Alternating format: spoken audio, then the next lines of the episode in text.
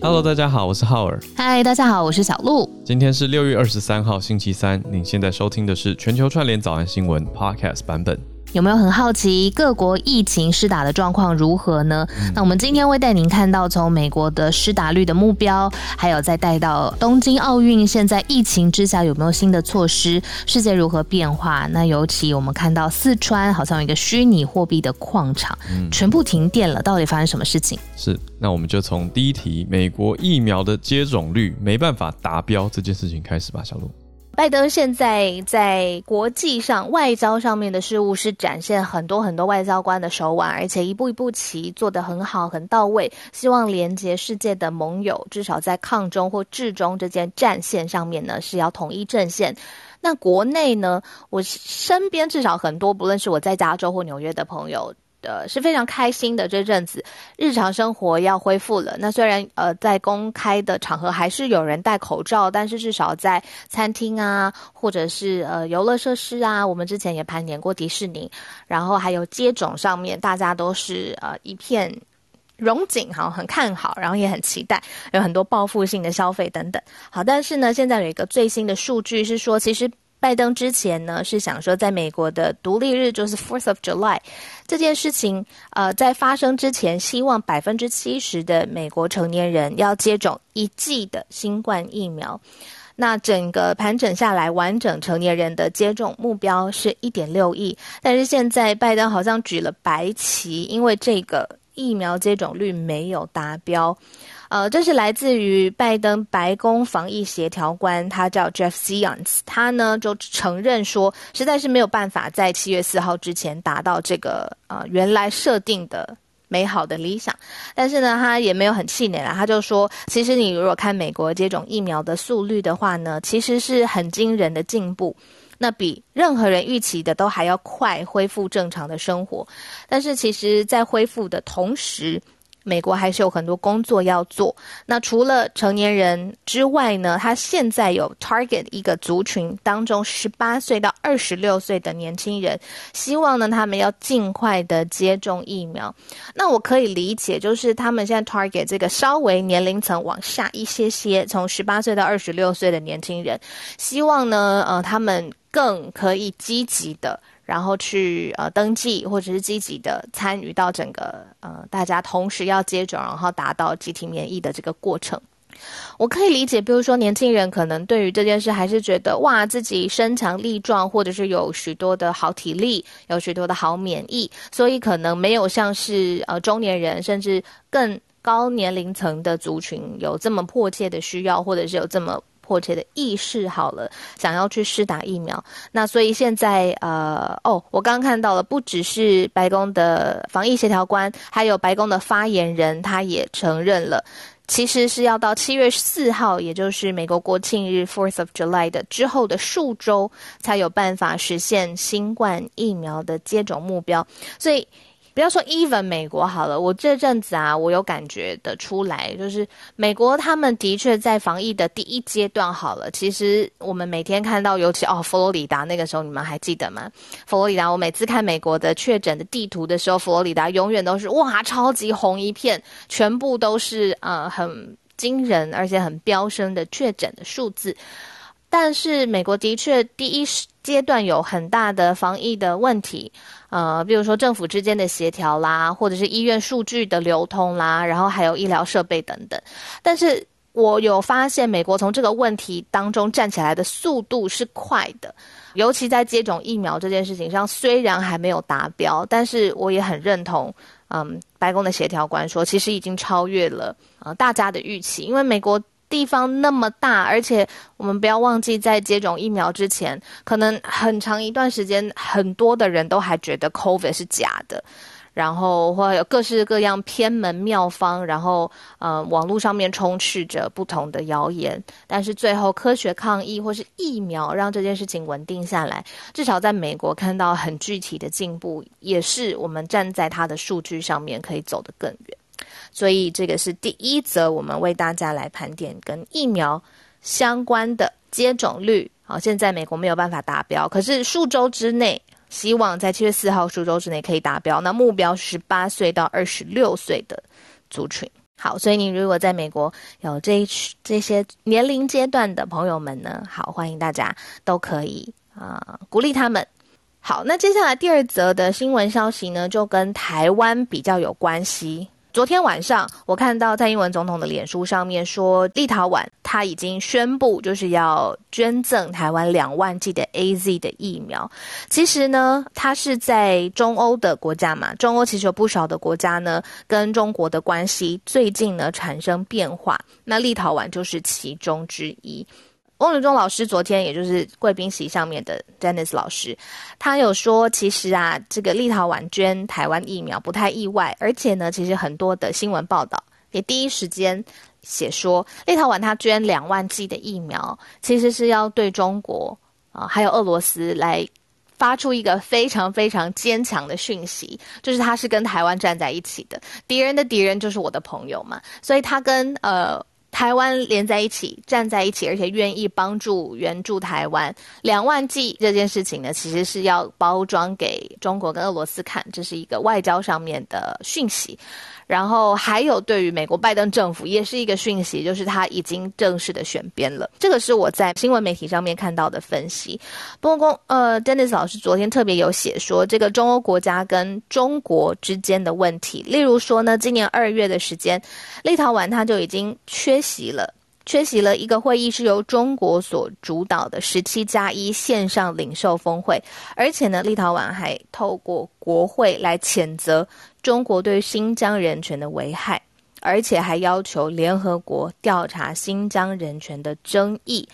然后呢，五月中的时候呢，立陶宛又正式退出了中国主导的十七加一，所以其实立陶宛对于中国不满的程度呢，是昭然若揭的，大家都知道了。也就是说，其实这个是说棋子吗？或者是一个讯号的包装，或者是不论怎么样，呃，立陶宛确定是两万剂的 AZ 疫苗要送给台湾。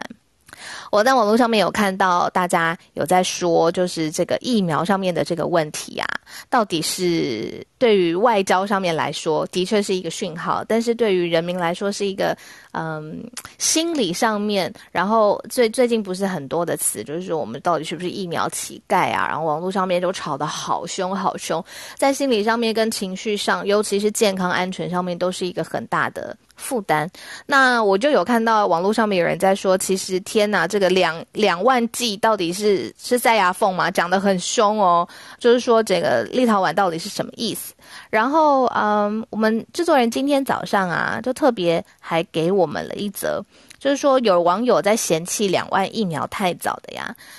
大家要记得，去年台湾其实有给立陶宛十万片的口罩。那你如果这样子除下来，其实是五片口罩就是换一剂疫苗，口罩成本很低很低。好，我就在想这件事情，其实各国都有他们自己的。外交上面的立场，或者是真的是，比如说像日本，是真的是很希望呃很友好，或者帮助台湾。不论任何有着现实或国际局势之下的考量，我们是感谢各国的疫苗。酸这件事情绝对应该不是我们现在最需要的。监督政府可能，比如在效率上面，然后资讯公开的程度上面，大家都有专责的机构，比如是媒体或是民意代表。哦，这个字好旧哦。立法机关其实都可以进行实质的监督。酸这个情绪应该是我们现在最侵蚀人心，而且最不需要的网络情绪。所以，嗯，一点点我自己的心里的感受跟大家分享。那不仅是感谢，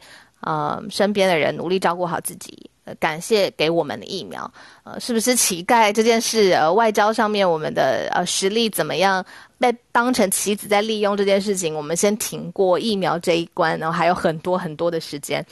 可以再继续讨论。好，这一篇如果大家要搜寻的话呢，Dennis 老师在自己的。他的粉粉专叫 Dennis 的全球政治笔记，旅行中庸，笔写箴言，这个上面也已经分享。那在上报这个新媒体网络媒体平台上面也可以看得到，大家可以搜寻。待会请 Dennis 老师人就在这儿，现身说法。嗯，我刚才听到这个分析会觉得很奇妙，因为我的意思是说，呃，不是说 Dennis 老师分析很奇妙，而是讲说有一些人的的批评会讲说什么用。比如说用用口罩跟疫苗直接去对照数字的话，我就想说，哎，大家这样的算法，意思是国际关系才一天吗？就是难道是一比一的一次交易吗？对，我就讲到，呃，好，那就带来早安英文好了。立陶宛的英文很特别，所以大家一起来学习一下。它是 Lithuanian，Lithuania。好，Lithuanian 是它的形容词，那它的名词是 Lithuania。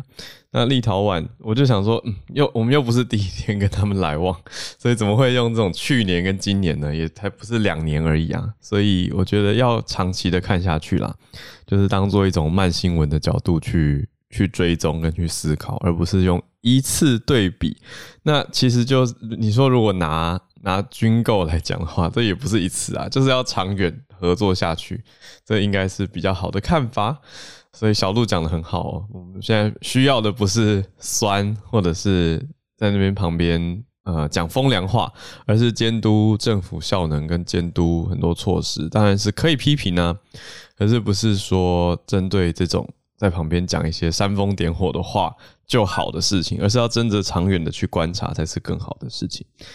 那接下来要讲到的是东京的吗？嗯，东京奥运哇，这个东京奥运其实我们的朋友还记得吗？就是有一位体育达人 Joe 吧，那他就昨天就传了一张照片给我，然后让我看到现在整个场馆，你如果在晚间灯光之下，其实还是很壮观的。我觉得如果不是疫情，这个绝对是亚洲或甚至对日本，还有对体坛来说这么重要的一件事情，是有很多荣誉感跟运动员精神，还有呃商业上面很多广告曝光，然后国家荣耀就更不用说了嘛，就是全部包扎在一起的体坛的盛事。但是呢，就是因为疫情来角力，昨呃去年已经呃停办了嘛，那今年是不论怎么样箭在弦上不得不发，已经延期一年的东京奥运呢，现在七月二十三号是正式开幕的时间。那现在离正式开幕一个月，呃，东京的这个奥委会呢，还有相关的单位，现在协议之后，啊、呃，已经宣布了正式观众人数上限是一万个人。那门票的收入呢，呃，跟最好的情况比啦，最保守损失大概百分之五十。那呃，包括了像日本政府啊，还有东京都啊，国际奥委会叫 IOC，这是一个很重要的在奥运奥运界体坛的呃重要的奥委会。然后还有东京自己的奥委会呢，有线上一直在做协商。然后现在开始想说，这个入场的观众人数最高是一万人，那也不会开放海外的观众，只有日本的观众可以入场。那总共会在呃日本的这个。呃，九个都道县，然后在四十二个会场里面来举行。好，但是我昨天呢，跟我们制作人在讨论呢，就是哇，我看到选手村里面呐，大家吃饭跟睡觉，还有呃不同的国家的房间，我是看到国际媒体上面已经在在传那些照片了，是。真的是非常狭小的，欸，很像是大学生的宿舍吧？嗯，宿舍的那种单人床，然后一个房间里面就可能有四张床，然后还有一些椅子，然后桌子。那可能就是一定不是一人一间嘛？这这不太合理，因为有那么多的选手进来。嗯，然后再来就是吃饭的大食堂，我现在是没有看到具体的，比如说什么隔板，或者是因为没有人在那边。然后大家开拍了一个空景，但是可以看到吃饭的大食堂原本的设计是非常壮观的，大家可以一起吃东西。然后我在猜，可能也有对外开放啊，让民众可以直接进来。那所以我就有一点点小紧张，然后就想说今天一定要更。呃，仔细的来盘点，那所以很谢谢制作人得力的帮手。今天呢，他也呃找了很多详细的呃补充的资料。那其中呃待待会 Howard 可以跟大家来一起分享一下。其中我就开心的不是开心嘛，就是特别有注意到有一位跨性别者，跨性别者他在特别加入了这个举重。举重的呃项目来比赛，那呃算是说奥运史上的第一个人，他是来自于纽西兰，有一位跨性别举重选手会征战冬奥。那性别上面的议题加上呃体坛上面结合在一起。呃，我觉得我自己也会很关注，代表大家对于这件事情是不是更呃友善、更支持，而且更有平等的爱。但是今天聚焦在疫情这件事情上面，浩尔、嗯、是不是有掌掌握到更多的关于冬奥的资料？刚刚讲到纽西兰这位跨性别者，他现在四十三岁，他叫做 Laurel Hubbard，用纽西兰腔会变成什么？Laurel Hubbard，好，那就是他本来是男生，那在三十多岁的时候跨性别为女性，现在是举重选手，所以这次也被大家关注到。那他会参加女子八十七公斤以上的等级的赛事。那他也一直感他他讲的话很感人。他说他感谢很多年来纽西兰很多人给他的善意跟支持。他说他非常的感激又谦卑。那也有一些人批评他，诶、这个真的是我我没有想过诶。可是他们的批评呢，我不觉得完全没有道理哦。他们是说，你看跨性别者本来是男生。那现在跨性别为女生，可是参加的是女子组，那会不会有生理上的优势跟不公平？这是一些批评者提出来的。我就想说，哦，我真的没有想过这个角度，呃，就所以这个要怎么去评断，我觉得也很不容易，所以就让大家诶关注一下这件事情。那但是跨性别之后，我们知道生理啊、荷尔蒙也都会有变化，所以我觉得这其实应该要请教专家吧。哦，也而不是说直接在网络上骂一骂，或者是讲一讲，所以这个应该要有奥委会的人士来评断，还有其他的专家团体来评断。那既然都已经报名成功，那现在也还没有比完，所以应该就是让他先参加吧。那如果有什么疑虑的话，我想这个是要由官方来决定后续如何的。只是也让大家看到这个欸很特别的一件事情。那你有没有嗯嗯嗯？你有没有听过一个小道消息？我不知道，因为我对于体坛没有那么那么那么那么熟悉。但是我之前在 ESPN 的啊、呃、主播朋友啊，他常常都跟我说，这个每年奥运的时候就是。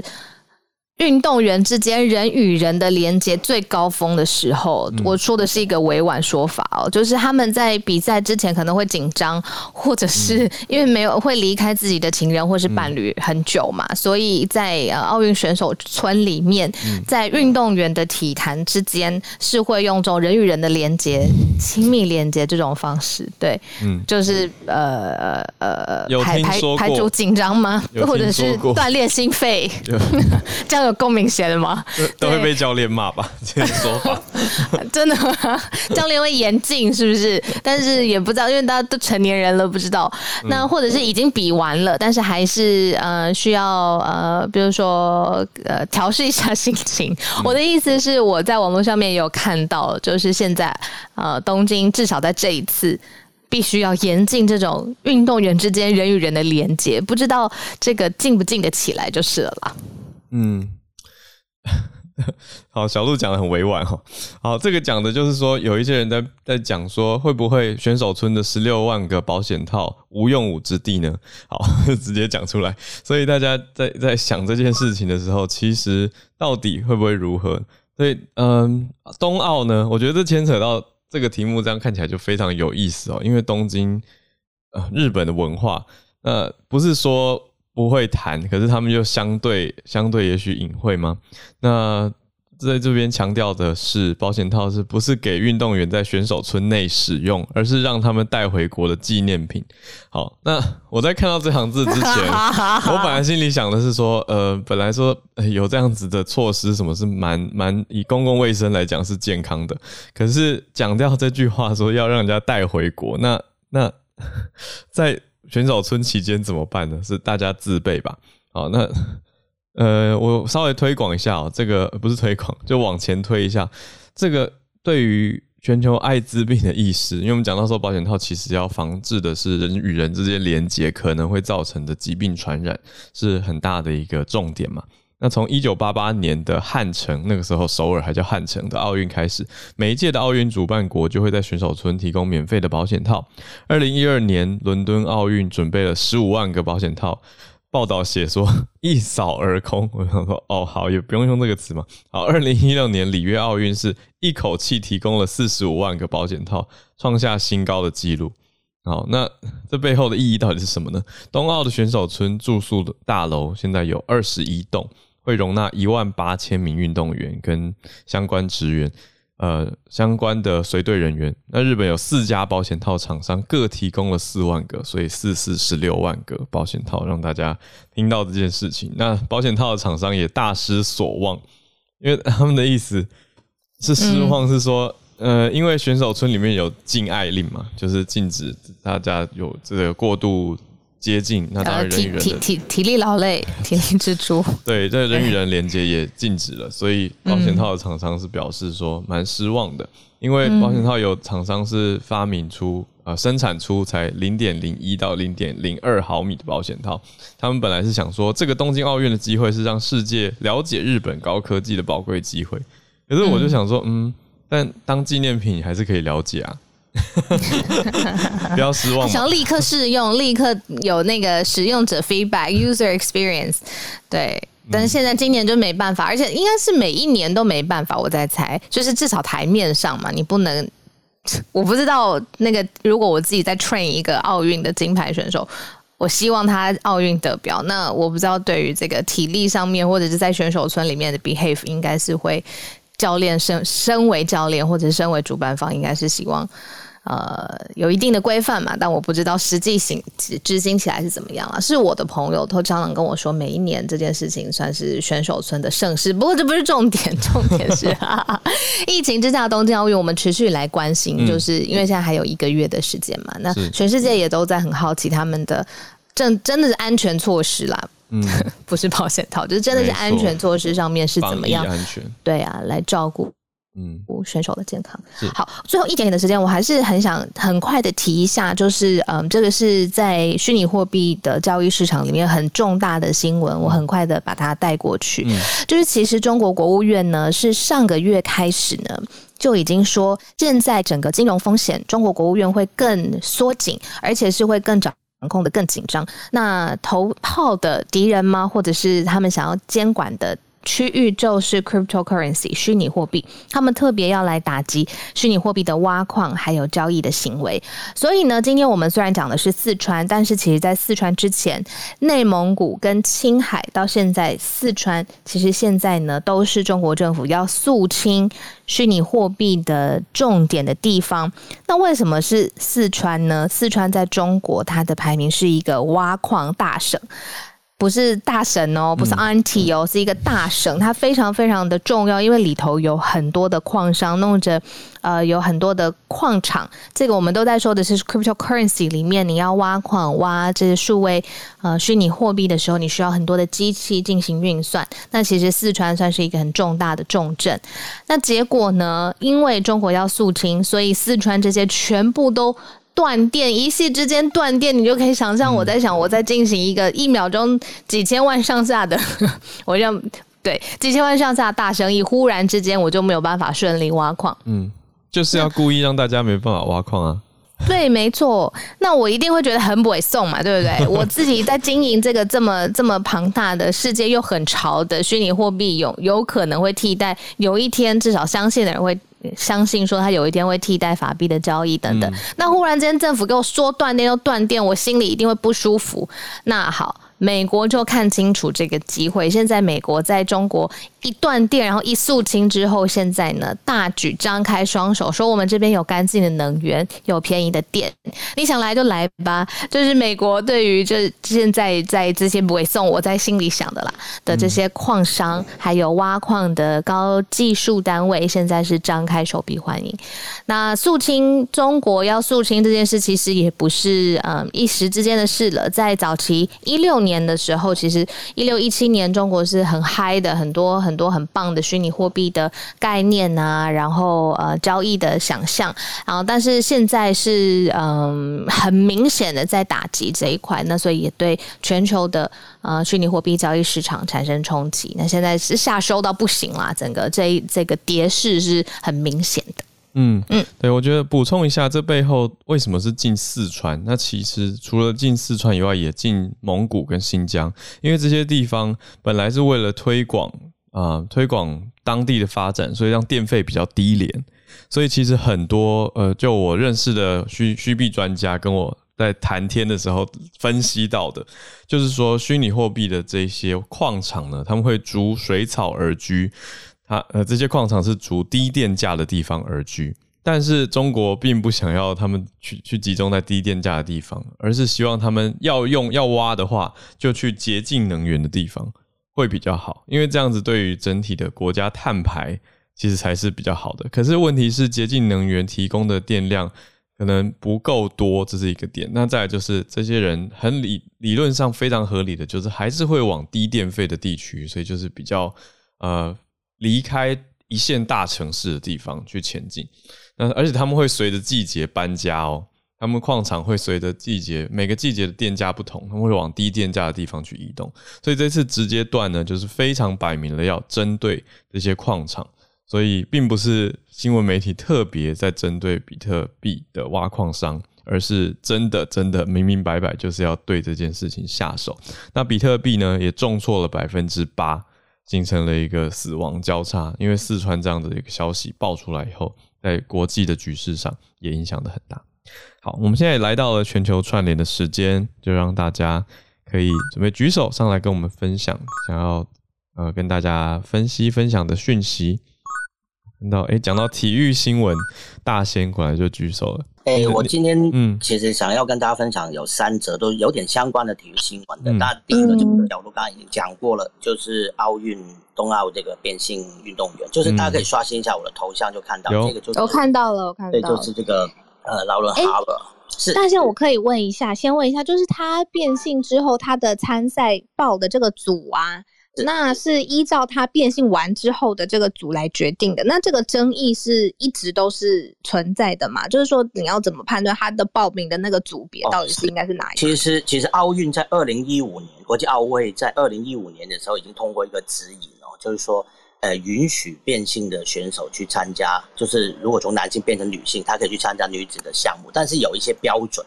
那当然，这个可能需要专家来再澄清。它、嗯、的标准主要是讲说，用它的睾固酮的浓度，嗯，来呃，就是只要低于一个浓度，嗯，可能就是表达它比较像接近女性的那个生理特质，嗯，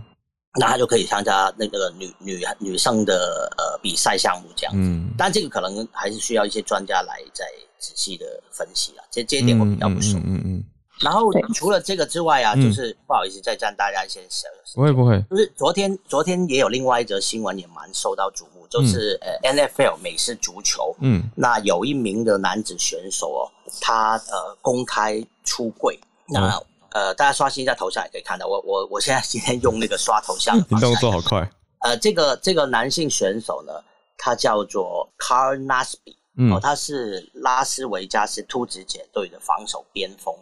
他是呃 NFL 现役球员啊，就是还在打的球员里面第一个公开出柜的，他承认他自己是同志，嗯，他是在呃他的 Instagram 上面拍了一段影片宣布了，那他同时呢捐了十万美元给一个叫做 The Travel Project，嗯，一个在美国是防止 LGBTQ 的青年自杀的一个计划。嗯，那所以他呃，除了除了宣布自己出柜之外，还是有做了一些公益的事情。那也得到很多 NFL 的球员的支持。其实 NFL 在美国就是一个很 man 的运动嘛。嗯，所以呃，宣布出柜，这以前是没有没有现役球员敢这样做，都是退休、哦、退役之后的球员才才敢宣布。哇，所以他是第一人。对对对对，是第一人。哇，好呃。最后还有另外一则新闻，我觉得也蛮重要。前几天不是也有一名的听友呃上来讲过，说在匈牙利对，不是立法，就是说呃对青少年不准灌输他们就是 LGBTQ 的相关的讯息，就十八岁以对性别教育上。对，那呃刚好呢，匈牙利在今天晚上哦，今天凌晨呃将会跟德国在欧洲国家杯要碰头，嗯，他们会会在比赛中遇到。那德国队呢？其实他们德国人就是非常支持这个 LGBTQ 这个民族。大家刷新我的头像就有看到，嗯、那是德国国家队的队长诺伊尔，他带的队长臂章，嗯、就是他手上的臂章就是彩虹臂章。嗯，就是跟呃，当然是支持这个 LGBTQ 的。之前一度呢，欧洲足联提出要呃检查，就是说本来不准他带的，但是后来呢，他呃表示他只是支持所谓的。呃，平权、性别平权跟呃所谓的歧视，那因为在足球世界里面，歧视是非常严重的一件事情，是国际足联跟欧洲足总都是呃允许这件事情的，所以他带这个徽章没有问题，就让他继续带。嗯，但是今天晚上呢，本来那场比赛的那个球场，就是慕尼黑的那个球场啊，打算把外观的灯光改成彩虹。嗯，不好意思，我又再更新了一下我的头像。嗯，这个这个球场如果改成彩虹之后，就是这么漂亮的一个灯光。是慕尼黑的市长呃提出的，但是被欧洲足联否决，因为他们认为这牵涉到政治的意涵，就是因为刚好今天晚上德国对匈牙利嘛，嗯，那等于说德国是表态说对于立法是呃不赞成，对，那这样就牵涉到政治的事情，那是欧洲足联所拒绝，所以今天晚上他们不能打成这样的灯光了，这个只是呃以前的图了哈，这不是今天晚上哦。好，我讲，谢谢大仙带来满满的。体育消息，而且这些消息我觉得不是体育而已，是就它不是只聚焦在运动专业面，它也牵到很多人性的层面，真的，所以非常棒。谢谢大仙，让大家感到体育新闻的丰富、精彩跟温暖，就不是只看呃成绩表现啊，也看到运动员在背后的努力跟他们背后代表的很多的意义，还有甚至国家文化之间的一些纠葛。谢谢大仙。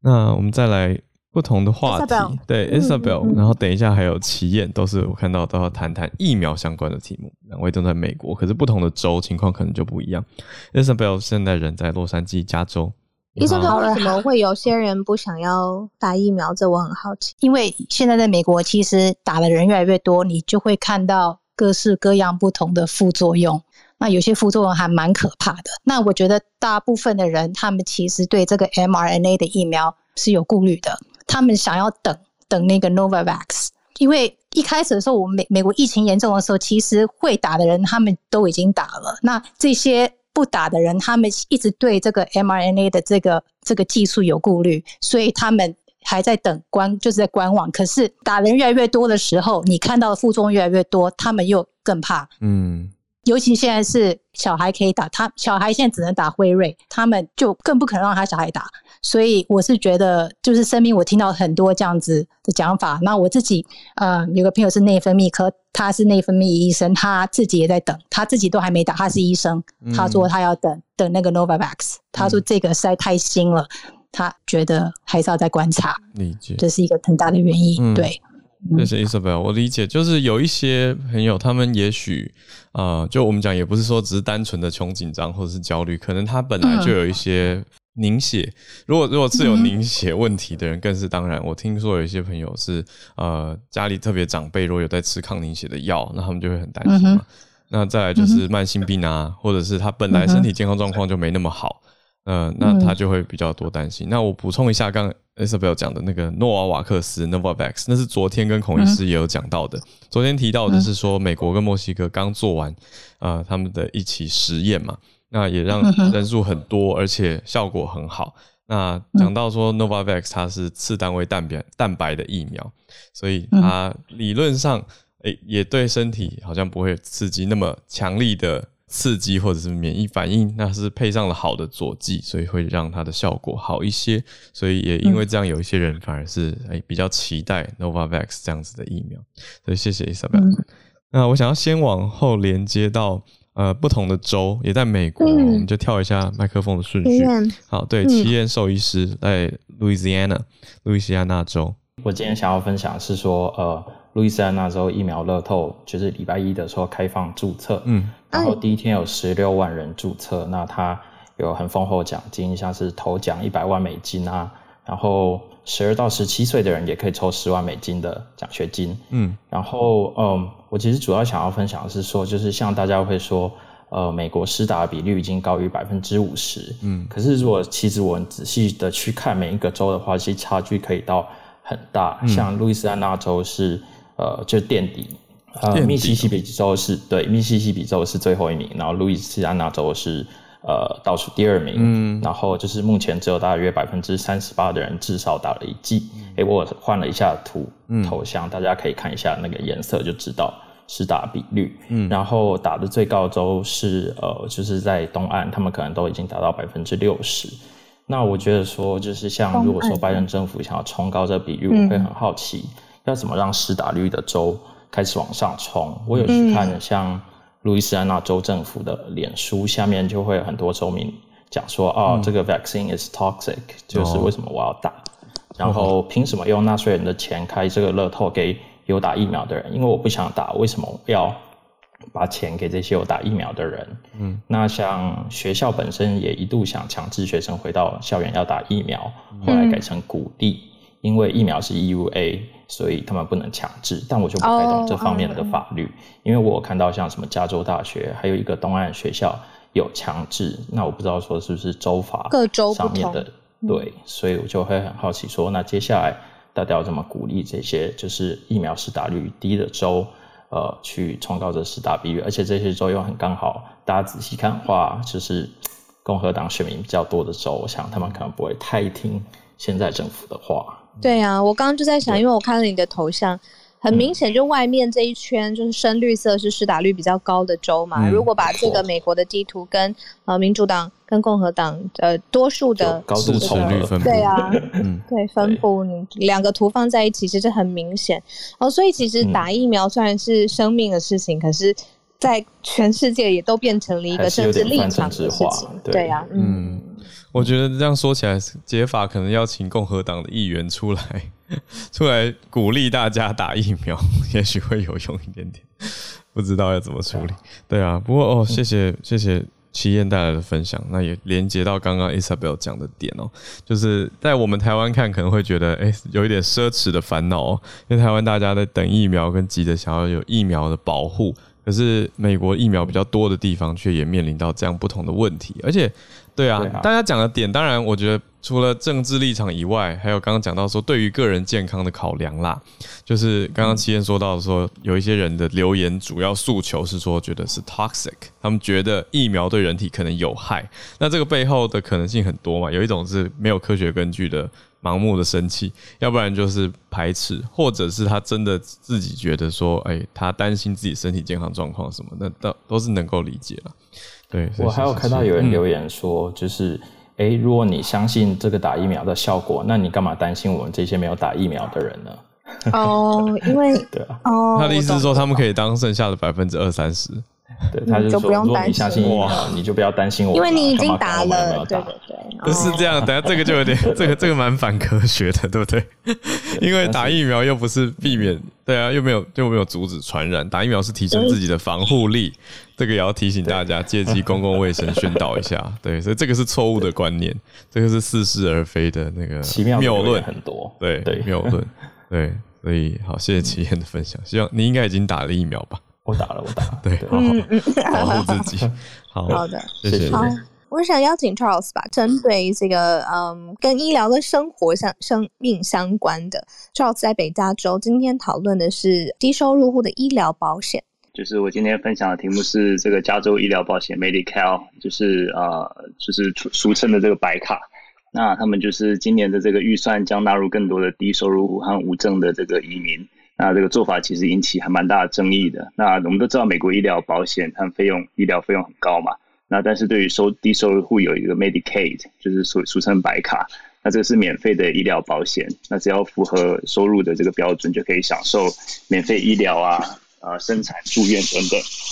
就全美国来讲，就是每每五个人就是有一个人是领这个白卡。那加州比例其实更高，大概每三个人就有一个人是领领这个 Medi-Cal。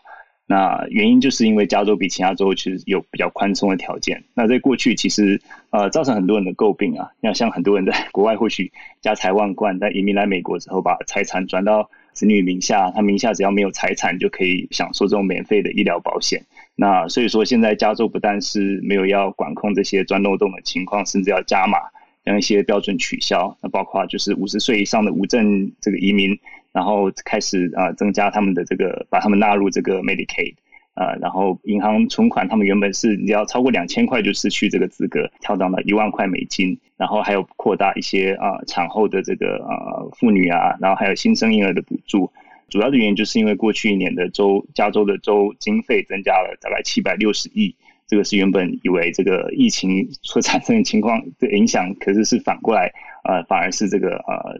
预算有。有增加不增呃不减反增的情况下，那这个其实是最后的这个啊税务的这个负担，就最后会就是会落在这个中一些中产阶级的一些负担上面。那其实以一个公共政策的经济角度来讲，我个人不是那么赞成，因为啊这个是过去一年税收超过预期所所开的支票嘛。那税收每年的高低都不一定，一旦这个这个税收比预期来的低的话，这些福利政策马上就会被被迫取消。那这些人就是原本就是你把它 sign in 以后，然后后来就是，哎，对不起，没有钱了，所以我们今年没有办法继续提供你这样子医疗服务，所以反而可能会造成更多的社会问题。那这个就是我今天要分享的，就是一个嗯，就是因为税收这突然增多，然后加州政府想要开一些支票的问题。对，谢谢。哎，好奇赵老师为什么会就是特别关心这一点？你刚才有讲，因为家财万贯，然后把这个转转转到子女名下，然后钻漏洞这件事，是不是其实这件事情已经有一点腐烂了呀？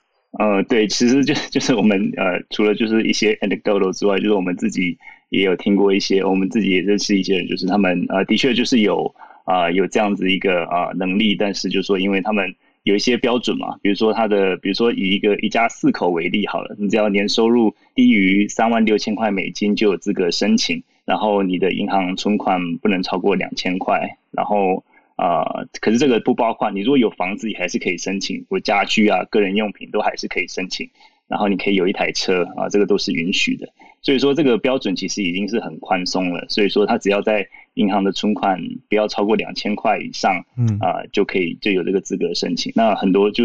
造成很多人要要就是钻这个漏洞这样子呀。那因为我自己本身就是也是在州政府做预算嘛，那就是可能对这个这种事情也比较比较敏感一点。而且现在就是啊，就是你如果看每年这个预算其实高高低低的。那加州其实它的宪法是规定说，你的支出，你的预算支出必须要呃呃，就是要跟你的呃这个税收是要是要平衡的。所以你你预出这这个税收越高，你支出就越多。那就当然税收越少呢，支出越少。那可是这个每年的收入都是高高低低的，所以你一旦一旦今年好像好像一下子多很多税收，然后大开支票，然后到明年一下子少了，这个很多时候我们就看到很多社会福利政策就被。被迫取消，那其实受害的还是这些比较比较边缘的民众。谢谢 Charles 老师，Charles 老师刚才有用到一个很难的英文单字啊，就是那个 anecdote 的形容词 anecdotal。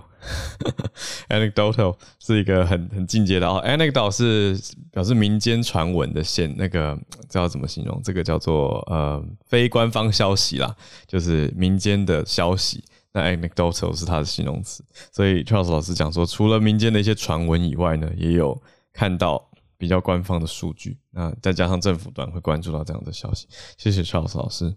那我们连线到日本东京，刚才在讲到的东京奥运，连翠翠也有上来。对，我稍微整理一下，刚好最近因为奥运，然后有一些相关的议题。嗯、那其实最被讨论的话，大家可以看我的 bio，就是我讲到目前呢，冬奥委员会他们。正在讨论是不是要在会场内提供，甚至是贩售酒类。嗯，好，那嗯，基本上呢，这件事听起来其实是有一点非常不可思议的，因为其实现在东京，呃，就是我们现在算紧急事态宣除了，但是我们现在有一个呃蔓延防止，也就是说我们还是有进行一些呃管制。那现在东京的方式是，嗯，大家可以喝酒，但是呢，一组客人最多只能限两名，而且一组客人最多只能在店内。在店内用餐九十分钟，我们现在有这样的限制，但是在这样的限制之下，呃，现在冬奥居然宣布说我们要在会场内提供酒类，其实这对于民众来讲就是一件非常不可思议的事情，啊、这太自相矛矛盾了。嗯，然后还有一个重点是我们清酒业界很反弹的是，它的所谓提供酒类不是所有的酒类，而是嗯、呃，冬奥的。赞助商 Asahi 就是那个 Asahi B，就是说对不对？嗯、啤酒的啤酒啊，就是无酒精饮料，这只提供他们家的酒，欸、所以其实大家就会说，这个根本就是自肥。独后厂商是的，因为他是当然，他因为他是 sponsor，所以我们可以理解。可是，在我们现在的政策之下，你做这样的事情，其实实在是太自相矛盾。所以，其实大家对于奥运的反弹是越来越大。嗯，那还有一个，其实我下面 bio 有补充的，就是，嗯、呃，就是前几天发生乌干达的选手，他们明明进来之后，发现有一个人是呈现阳性反应，但一般来讲，他的同席的其他选手应该是要跟着一起去。隔离，但是没有，他们在机场，机、嗯、场判定说他们无法嗯确认说他们是不是要隔离，嗯、而是让他们回到选手，就是他们现在住在那个饭店那边当地的大阪的嗯市公所去判定他们需不需要隔离。也就是说，过了大概快两天之后，嗯，市公所才说好，他们确定是需要隔离的人，所以他们从现在开始不可以出来。过了两天，可是对，可是，在那之前，因为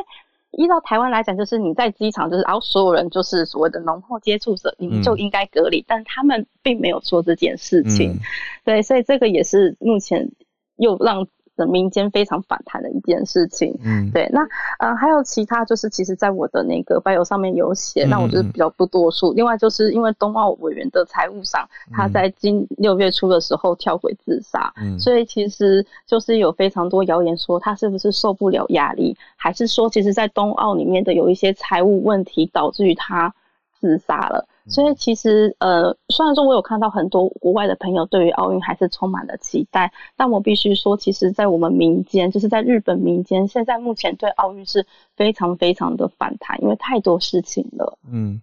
好，这就是我分享。谢谢翠翠，可以理解，因为讲到说民间观感，我觉得是观感矛盾的问题啦，就是禁止民间喝酒。那结果说奥运选手村却可以有九类，这个会让大家觉得，诶，我觉得是感受性的问题。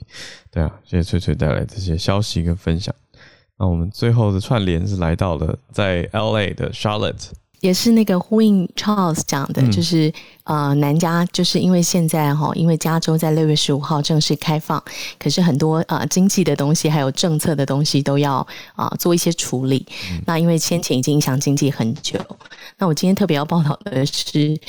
啊、呃，其实加州啊、呃、租房子的人也很多，然后那时候加州因为疫情在 pandemic 期间呢，它其实有一个啊、呃、特别的法律规定是。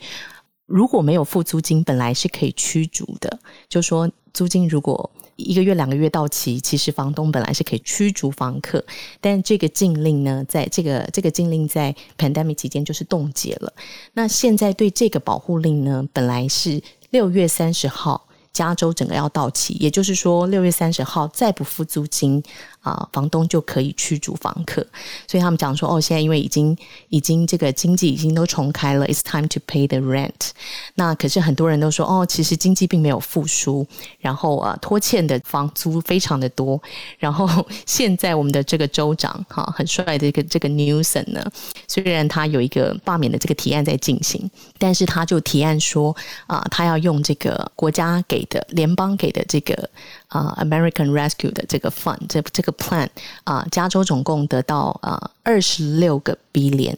然后他要用其中的五点二个 billion 啊、来付所有大家积欠的租金，只要你是低收入户啊他就把你之前这一年来欠的租金，他就是全部都都就是他都买单这样。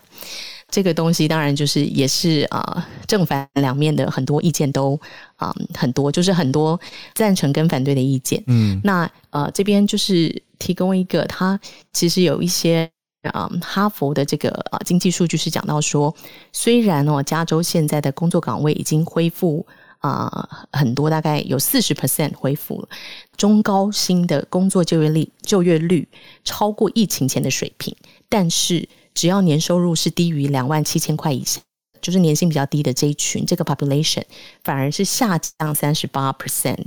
那也是回应啊、好像之前也有人分享过，就是说，因为拿这个失业救助金啊、很多时候比他们现在去拿 olly ray 打零工，其实是。更多的就是他们拿失业救助金更多，所以很多人并没有回去工作。嗯，那他们就符合这个低收入户。然后呃，这个西部法律贫困中心有一个资深律师，其实有讲，你可能看到这个富者越富，贫者越贫。股市很好，技术上重新开放，高薪的工作重新找人，但低薪工作其实，尤其对于有色人种跟 minority，其实是经济上是没有恢复的。嗯，那呀，这个部分也是影响到加州的这个预算。那现在正在啊。呃就是商议的阶段。那 Newsom 本身他面对这个罢免的压力，现在的民调是显示啊，四成的人不会去支持这个 recall 这样子，但其他的部分还不知道。所以他面对这个压力，他还是提出了这个法案。谢谢跟大家分享。对这个疫情下的不平等，结果可能有加剧的情形，特别是比较弱势的族群比较难回到工作岗位，这个也的确是。嗯，在比较比较不被大家第一时间关注到，但是隐隐在社会上非常重要的一个议题。谢谢 Charlotte 把它带到大家的眼中。那我们现在比较晚，但还是非常非常谢谢我们助战专家的耐心。那我想先听立陶宛。好。我其实今天这个立陶宛的这个投稿的时候，我标题本来想想要下的是这个这个开意不意外，开不开心？如果大家跟我一样年纪，可能看过周星驰的电影，那为什么会这样说呢？事实上，大家对在立陶宛捐产台湾两万两万剂疫苗之前，可能稍微没有那么多人呃关注到立陶宛在波罗的海这个三小国当中，立陶宛跟台湾之间的关系，也没有那么多人关注到立陶宛到底为什么在这个很多欧洲国家都受到中国制约的情况之下，大胆的做出这个。挑战，所以我今天在投书当中特别讲特别讲到了这个。其实，在二零一二年开始呢，中国大陆对于中东欧的国家，也就是中东欧发展稍微稍微没有那么先进的国家呢，它采采取了一些策略，尤其在经贸整合上面，他们的提议是十二，当时是十二加一的一个高峰论坛。那中国的想法是，因为他们当时要推“一带一路”，所以强调说，哎，这个“一带一路”的计划可以推到中东欧，让中东欧国家可以雨露均沾，大家一起来经贸合作。可是，光是大家用想的，十二个国家，每个国家其实都有自己的比较利益、自己的产业、自己的强项，所以呢，其实这个这样的一个论坛，这样的提议本来就有一些缺缺陷，本来就不是这么的理想。但是，因为当时中国他投了讲了非常大、非常宏。非常好、非常美好的愿景，所以让十二个国家加入。那一开始呢，中国也确实投入了非常多的资源，各各种的投资计划都纷纷出台，让世界让当时的中东欧国家感觉到还蛮兴奋的。所以从二零一二年到二零一九年，最后一个国家希腊加入呢，这个十二加一就变成了慢慢扩大，变成十七加一。可是，在过程当中，其实像尤其在波罗的海三个小国，呃，爱沙尼亚、拉脱维亚跟立陶宛，他们在过程当中，他们发现。好像中国从中国大陆得到的经贸利益没有想象中的，没有当初承诺的这么多，而且呢，在国家安全的角度来说，因为他们都蛮担心俄罗斯的，然后中国跟俄罗斯的关系这么紧密，那是不是在国家安全上面也有一些疑虑？不只是经贸，经贸没有达成预期，国家安全也有疑虑哦。所以，呃，立陶宛事实上是最早最早开始表达不满的。立陶宛在尤尤其是我今天投书有特别解释哦，立陶宛在今年二月的时候呢，就已经拒绝参与习近平所组织的高峰会，然后接下来国会也开始产生了采取一些动作，谴责新疆的人权问题。那当然最大动作就是他是率先退出十七加一的这些动作呢，在在都显示立陶宛在整个的背景，我们今天捐赠疫苗的这个背景资料上面呢。呃，可以凸显说，立陶宛跟中国的关系本来就已经开始改产生了变化，也因为这样的背景的资料，所以让立陶宛可以摆脱中国的比较摆脱中国的这个压力，在捐赠台湾的议题上面提出呃。做出比较大胆的动作，有一些朋友，当然后来路透社有呃增增加一些这个呃报道的内容，强调是台湾这我们这我们我们国家呢有呃跟立陶宛就是要求或者是提出这个捐赠的呃需求，那立陶宛因应。政府是因应了台湾的需求，所以捐赠这两万剂疫苗。但是我还是要强调，如果不是因为这个背景的因素，立陶宛他自己有他自己的外交考量。如果不是有这样的背景，如果不是因为立陶宛跟中国之间，或者是中国在中东中东欧国家。之间的这个关系有改变的话，立陶宛也不会回应台湾的要求，所以基本上呢，整个中东欧国家对于中国的关系确实是大幅的改变。今天其实还有一个新闻跟立陶宛这件事情是相关的，就说联合联合国的人权理事会，如果大家关注的话，会看到联合国人权理事会呢，今天由加拿大代表呃发表的一个共共同的声明，四十三个国家啊共同声明什么呢？针对中国的新疆人权问题提出一些提出一些要。要求他们要求中国可以愿意让呃人人权理事会的这个专家学者代表呢，可以到新疆实际去探查，到底新疆的人权人权争议到底是什么样的状况，尤其是传说中至少大家。现在国际上面对于新疆的人权有种族灭绝争议，还有强制劳动的争议，是不是能够做一个调查？那当然，你可以想象中国的反应是非常激烈的。在这个共同声明出来之后，四三国的共同声明出来之后呢，中国中中国方面马上就采取了反制的动作。怎么样的反制呢？同样是在联合国当中，中国找了六十五个国家。由白俄罗斯担任这个代表，六十五个国家共同发出另外一个声明，支持所谓的中国大陆在人权的议题上属于内政的问题。他们发表的声明是说，呃，联合国以及所有的国际组织呢，都应该基于互不干涉对方内政为基础，为国际组织的基础，否则的话，国际组织很难运作。六十五个国家，再加上波斯湾国家的六国，呃，发表独立声明，以及有二十个国家呢，非洲国家也分别的一一发表独这个书面或者是呃口头的声明哦。所以你可以看到，中国在。呃，四十三个国家民主国家联合联手之后，中国马上找了九十一个国家，我特别数了这个数字哦。你可以看到，我们之前说过了，现在的中美竞争，它真的不会是传统大家好像比。比枪炮这么简单，它会在方方面面，尤其在外交、经济、呃贸易啊等等，在这样的层面上面进行更实际上的一些对决。那大家也都在互相拉拢盟国。今天的四十三对九十一，其实是很明显的，就是中国大陆现在呢非常关注在呃很多的是不是能够得到更多盟友的支持。我们在看到立陶宛的事情，其实我在今天的投书当中也有特别讲到，为什么台湾一直我一直在强调台湾要要团结要。要团结。我们看到很多的国际新闻，包括刚刚有朋友说分享日本东京奥运的新闻，我不知道大家有没有一种感受，就是现在的真的国际现国际政治其实真的是挺现实的。像日本这么有资源的国家，他们国内的民众就算再反弹，可是，在国际的压力之下，东京奥运还是要举办。谁会关注日本？只有日本人。那是真的，所以我说，我们台湾他也说，为什么要一直说团结团结？谁会关注台湾？坦白说，只有台湾人，只有我们自己。所以我们常常在看待台湾里面的纷纷扰的时候，刚刚开始的时候，我们会听到有一些让我们不舒服的言论，譬如说疫苗乞丐。可是我们要回顾一个，基本上想的想可以跟大家分享的是说。为什么我们会有这种不同不同面向的说法，或者是听起来不舒服的说法？追根究底的，可能是我们现在真的大家都好想要疫苗。我们从这个角度去看，我们也可以看到不每一个人对于缺乏疫苗这件事情，他有不同的呃想法是一样，可是他的论述会不一样。可能有的人会觉得要很要很用力的，要很用力的骂政府，骂到他听我的话。骂到他会努力努力去争取疫苗，有的人呢会觉得说，我们现在要放下争议，我们要更温暖的鼓励政府，大家一起团结的去争取疫苗。两种 approach，我们是不是能够大家愿意相信？哎，都是希望可以争取到更多的疫苗。当然这些话听起来很不舒服，可是我还是要讲，为什么一直要说团结团结？因为我们看了这么多的国际现实之后，你真的会发现。真的只有我们自己人会关注自己人，在我们遇到很多问题的时候，回归到回归到最现实的部分，我们就只我们就是这两千三百万人，最后那个力量就是这两千三百万人能够发挥出多大的力量，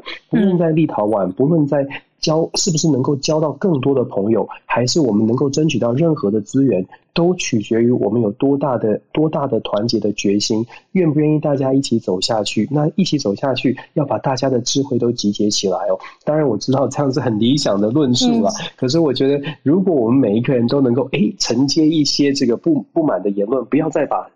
呃，仇恨或者是愤怒散发出去，稍稍的自己好像承接一拳承承受下来，看到不爽的，我们把它接下来一点点，是不是能够让我们朝着团结更加的呃这个方向去前进呢？这个我一直是期待是，我一直期待是我们分享这个国际新闻，同时也让大家看看世界各国，不论你的国力多强，你都会面对到非常现实的情况。那。就是说，呃，这些新闻给我们的其实是课题，其实是学习啊，就跟大家做这样的分享。不好意思，今天讲多了，不会不会，谢谢 Dennis 老师。我其实还有一些问题是关于立陶宛有关，嗯、但是因为时间的关系，呃，我明反正明天还有时间邀请 Dennis 老师来。那个方向是说，哇，两万剂疫苗这个成本也。嗯太太便宜了吧？它呃又可以对中国发出讯号，又靠近美国，然后台湾好像是一个接收方，然后但是其实立陶宛它只是想要在国际局上赢得一分，这个方向大概是这样，因为我在社群上面有听到一些这样子的讨论，嗯、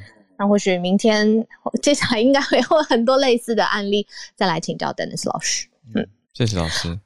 好，好，今天。特别感谢我们的主任专家。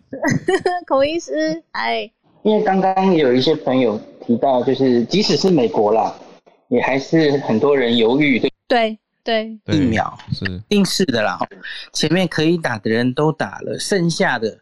还要再往上更上一层楼，可是的确有些人就是观望，嗯，怀疑疫苗的嘛，对，那。我觉得台湾现在状况其实也是这样哦。就，前一阵子疫情爆得很严重的时候，哎，大家都好想打疫苗，可是我觉得明显这一周气氛变了，就是看到长辈打了那么多猝死哈，很明显有缓打潮。对。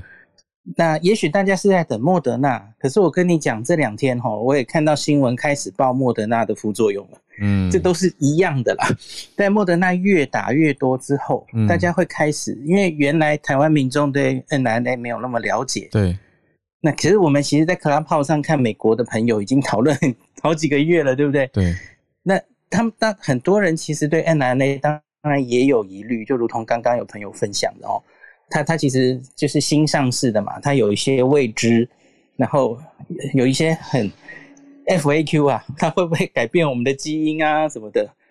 然后最近也有小朋友的心肌炎，嗯、年轻人心肌炎的报告发生。嗯、CDC 上礼拜原来应该开会，它延后到这几天哦，那个有有进度，我会再跟大家报告。那所以我觉得，然后媒体又开始 focus 在莫德纳，像我刚刚。要上来讲之前，我看到一个诶，秀有一个人传新闻给我说什么，诶，护理师打了莫德纳，嗯、然后结果他他的标题是这样说的，那竟然副作用长达三四天这样子，竟然、哦、怎么竟然？对、啊，这不叫竟然，这是这不是 news，正常这样的啊，对啊，我跟大家讲过嘛，就是莫德纳辉瑞哦，那它的第二季副作用大于 AZ 的第一季，所以大家不要。哎，觉得我要等，哎，结果等到一个副作用更大的疫苗。嗯，那它不管是，我就只讲发烧啦，发烧的幅度还有长度，它可能都比较久，比 AZ 久。所以大家要不要这不要恐慌了，这其实就是各个疫苗的性质，然后它有一定的不良反应的几率，然后啊它的保护力、产生中和抗体都不一样。我们要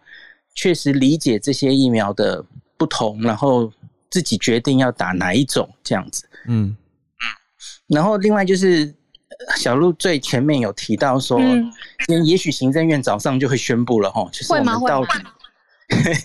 我我不是很确定，因为昨天晚上就有一家媒体先报了齁，是，那我我听到的风声是也也跟他报的一样了齁，嗯，现在好像是会延后十四天，等于下午两点原状，对。对，那我也听到可能还是阿中宣布了下午两点，大家就。先这个稍安勿躁，嗯，那可是我有一个比较新的观点，嗯，是我昨天下午上节目的时候想到的哦，嗯，因为我原来一直跟大家说，我觉得现在我们有两股力量在拉扯，嗯。嗯，一股觉得已经闷了，哈，这个不行了，这个经济经济也要顾，然后好像撑不下去了，哈，所以怎么还不开放，哦，嗯，特别是双北以外的县市的人很容易这样想，嗯。就很多地方已经清零好几天，对不对？嗯，那我们为什么还要一起这个同岛一命，然后三级这样守下去？有人会受不了哦。那经济也要顾嘛。那可是另外一边又觉得啊，台湾那么小，你你假如放轻松，什么？我们没有放松的本钱。现在明显还接近一百例啊，要再努力一下，要守下去啊。那我给大家提供一个观点，嗯，我之前一直是跟大家说，假如放松的话哦。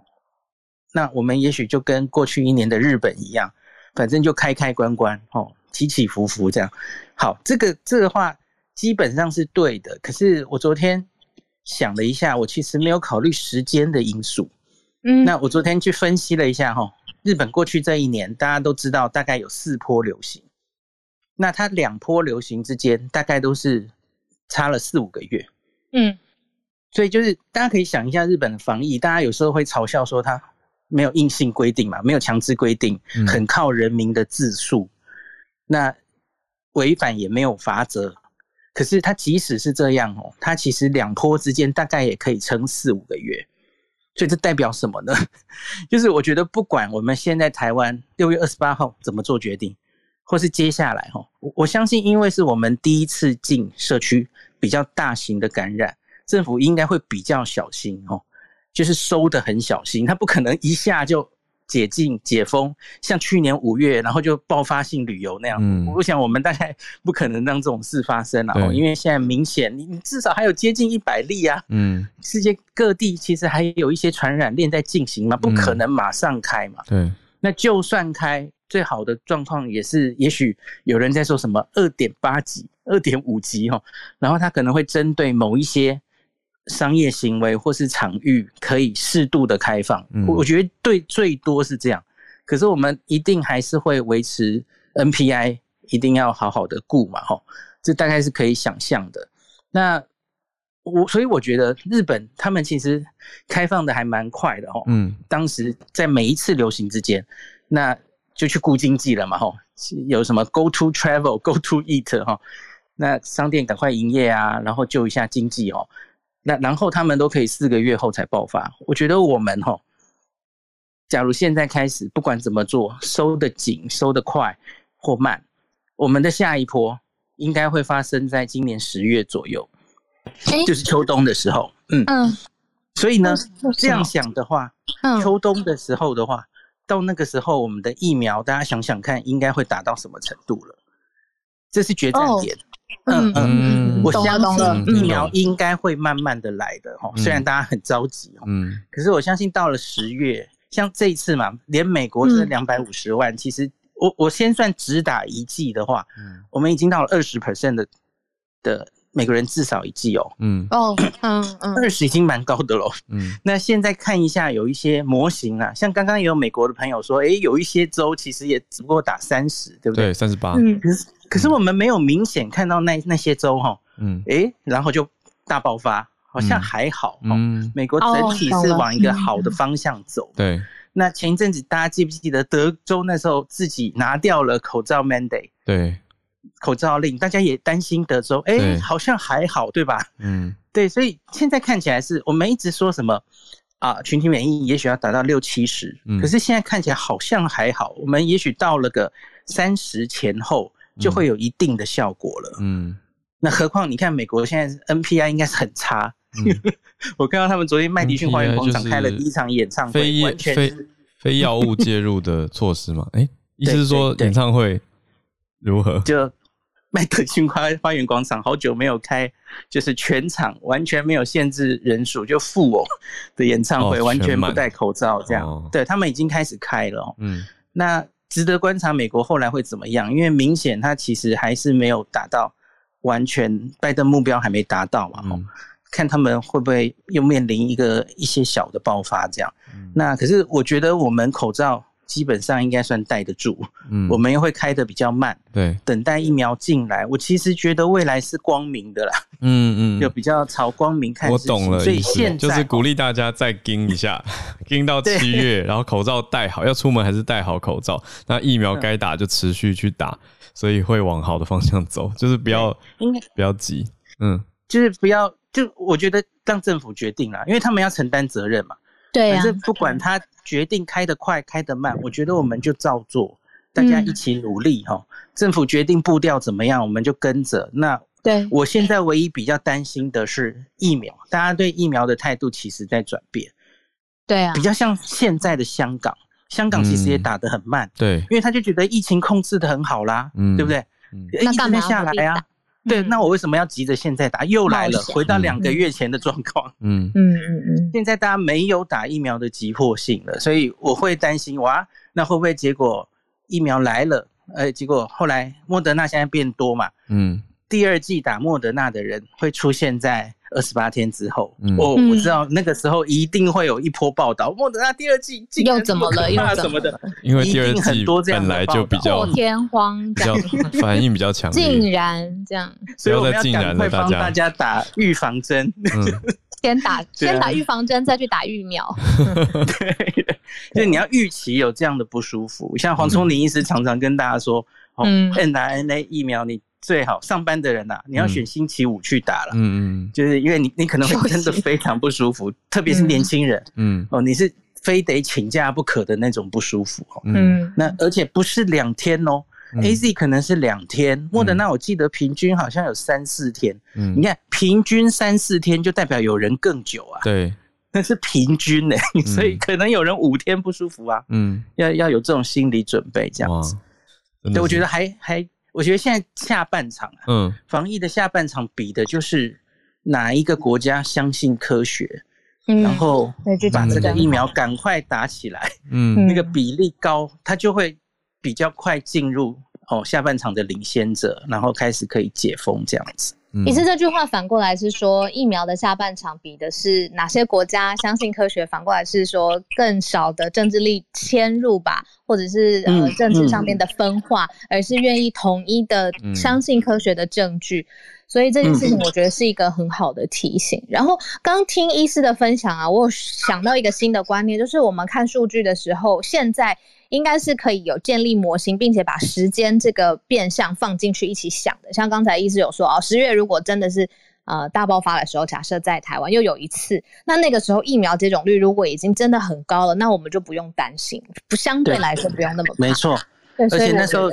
第一个，其实现在这个时刻，医护人员已经打得差不多了，第一线的医护人员哈，啊至少第一季了，第二季正陆续在打，嗯，那然后。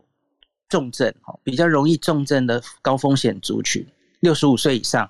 这些人，或是有重大伤病，我相信那个时候应该也打得差不多了。所以只要这些容易